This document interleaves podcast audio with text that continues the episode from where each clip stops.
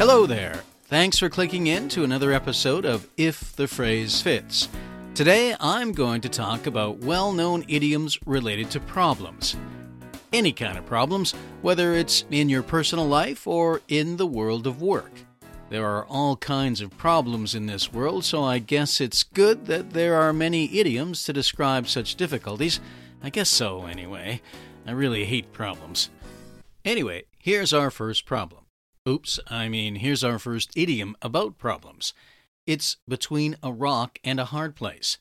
If you are between a rock and a hard place, you are in a very difficult problem.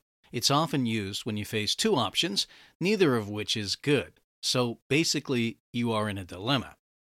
This idiom has always seemed a bit strange to me. I mean, a rock is a hard place, right? I guess the expression emphasizes that a person is in a very uncomfortable situation. So, where did this phrase come from? Phrases.org.uk tells us that it began during the early 20th century in the United States. It says the earliest written record of it is from a 1921 publication. Phrases.org.uk and some other sites say it may be related to a tough situation that striking miners in Arizona faced several years before 1921. That is, the mining company refused their strike demands. So, the miners were forced to either quit and live in poverty or work hard for very little pay. It seems fitting that phrase comes from mining, an industry where there are a lot of rocks and other hard places, after all.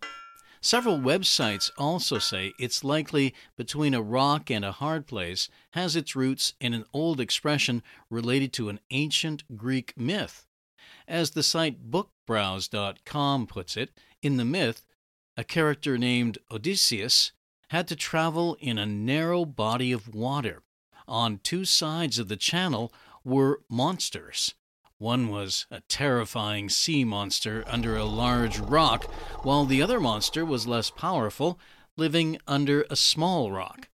Odysseus made the wise decision to travel closer to the side where the less dangerous, less powerful monster was. Six people in Odysseus's boat still died, but if he had gone closer to the more terrifying monster, all aboard would have likely been killed.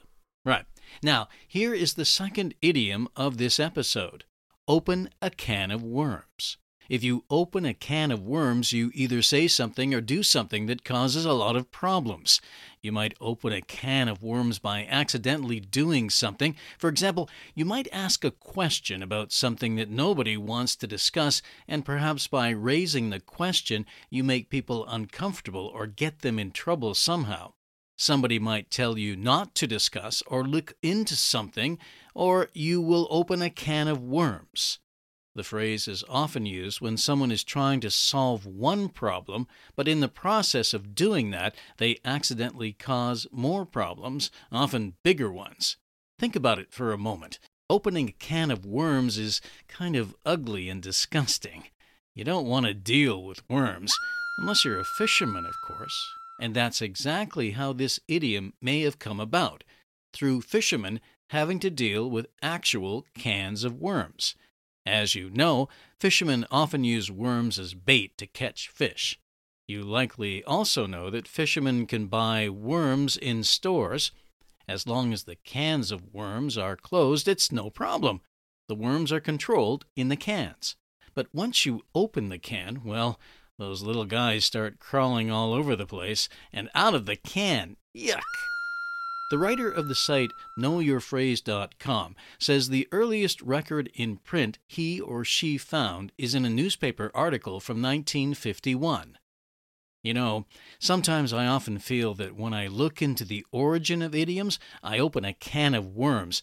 That's because there are often many possible origins for a particular idiom, and no one knows for sure how it started in a lot of cases.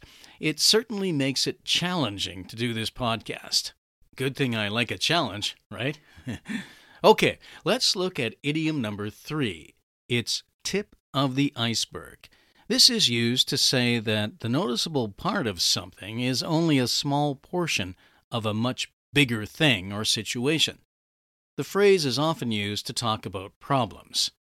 Do you remember those first COVID 19 infections from Wuhan, China, around the end of 2019? Well, as we found out, those were just the tip of the iceberg. Hundreds of millions of people around the world would eventually get infected. That's one pretty big iceberg for sure. However, tip of the iceberg has also been used to discuss positive things. Let's say a company is promoting a special. Let me put my salesman announcer voice on for you. If you buy our gym membership, you'll get access to some excellent equipment. And that's just the tip of the iceberg. We also have a great hot tub, sauna, steam room, and there's a great swimming pool. Plus, we have boxing classes, aerobic dancing. You know, well, you get the idea, right? But like I said before, tip of the iceberg is often used, most often used, to talk about problems, which is why I have included it in this episode. This idiom is very visual. You can picture a huge iceberg with its tip above the water and a huge amount under the surface of the water. According to the Free Dictionary, it only dates back to the mid 1900s, which the American Heritage Dictionary of Idioms also supports. Wiktionary, however, suggests the phrase began being used earlier than that and says that early references in the early 20th century may have been influenced by the Titanic, which sunk after hitting an iceberg in 1912. Anyway, here's a trivia question for you How much of an iceberg is actually underwater? Apparently, it's about 90%. Okay, moving on to the fourth idiom about problems. This one is uphill battle.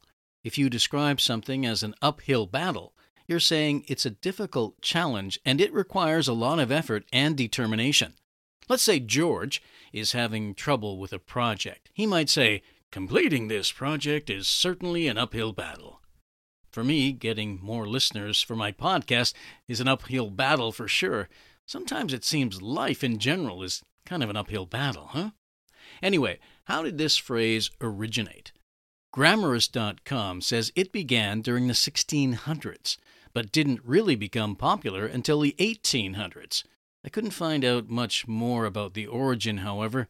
I always assumed that it was related to the fact that if you're fighting an enemy that is above you, it's much harder than if the enemy is below you. That is, fighting uphill is really tough. I couldn't find any real support for my theory, but I think it makes a lot of sense. It may be an uphill battle to get you guys to agree with me on that, though, especially when I tell you a variation of that idiom is uphill climb, which doesn't talk about a battle at all. Oh well. Okay, here's the fifth and final idiom of this episode it's to have your back against the wall. If a person has their back against the wall, it means they are in a tough, critical situation and there is no way to escape, basically. You really don't have many options here. Maybe a person lost his job and has very little money, but he still has to pay his debts. His back is against the wall. Or perhaps a big project is due soon, but a project manager doesn't have enough time or resources to complete it by the deadline. Then his or her back would be against the wall. Now, where did this expression come from? A website called thehagueonline.com is a bit helpful here. It says the idiom is believed to have originated from the act of placing people against a wall and then shooting them as punishment for a very serious crime. Yeah, some punishment, all right.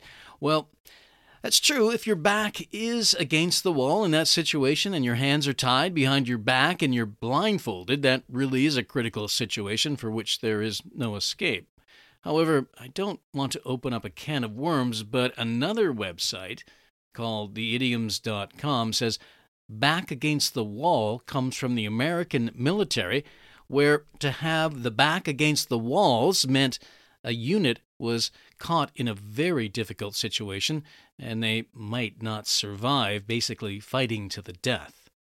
The American Heritage Dictionary of Idioms supports this theory, adding that it began being used in the first half of the 16th century. Hmm. By the way, in addition to back against the wall, you can say back to the wall and up against the wall. Time now to review the idioms I talked about in this episode. The first one was between a rock and a hard place. This is used to describe being in a dilemma. Next was open a can of worms, which means to do or say something that causes a lot of problems. The third idiom was tip of the iceberg, which is usually used to talk about the noticeable part of a problem which is much smaller than the bigger problem, which is kind of hidden or not known at this point. Fourth was uphill battle, that refers to a tough challenge requiring a lot of effort and determination. And finally, I looked at having one's back against the wall, which means to be in a really difficult situation with few options and no real chance of escape. Thank you for listening. Thanks as well to zapsplat.com for the sound. If you'd like to comment or make a suggestion, please email me at ifthephrasefits at gmail.com. See you later, and I hope you never find yourself between a rock and a hard place or with your back against the wall.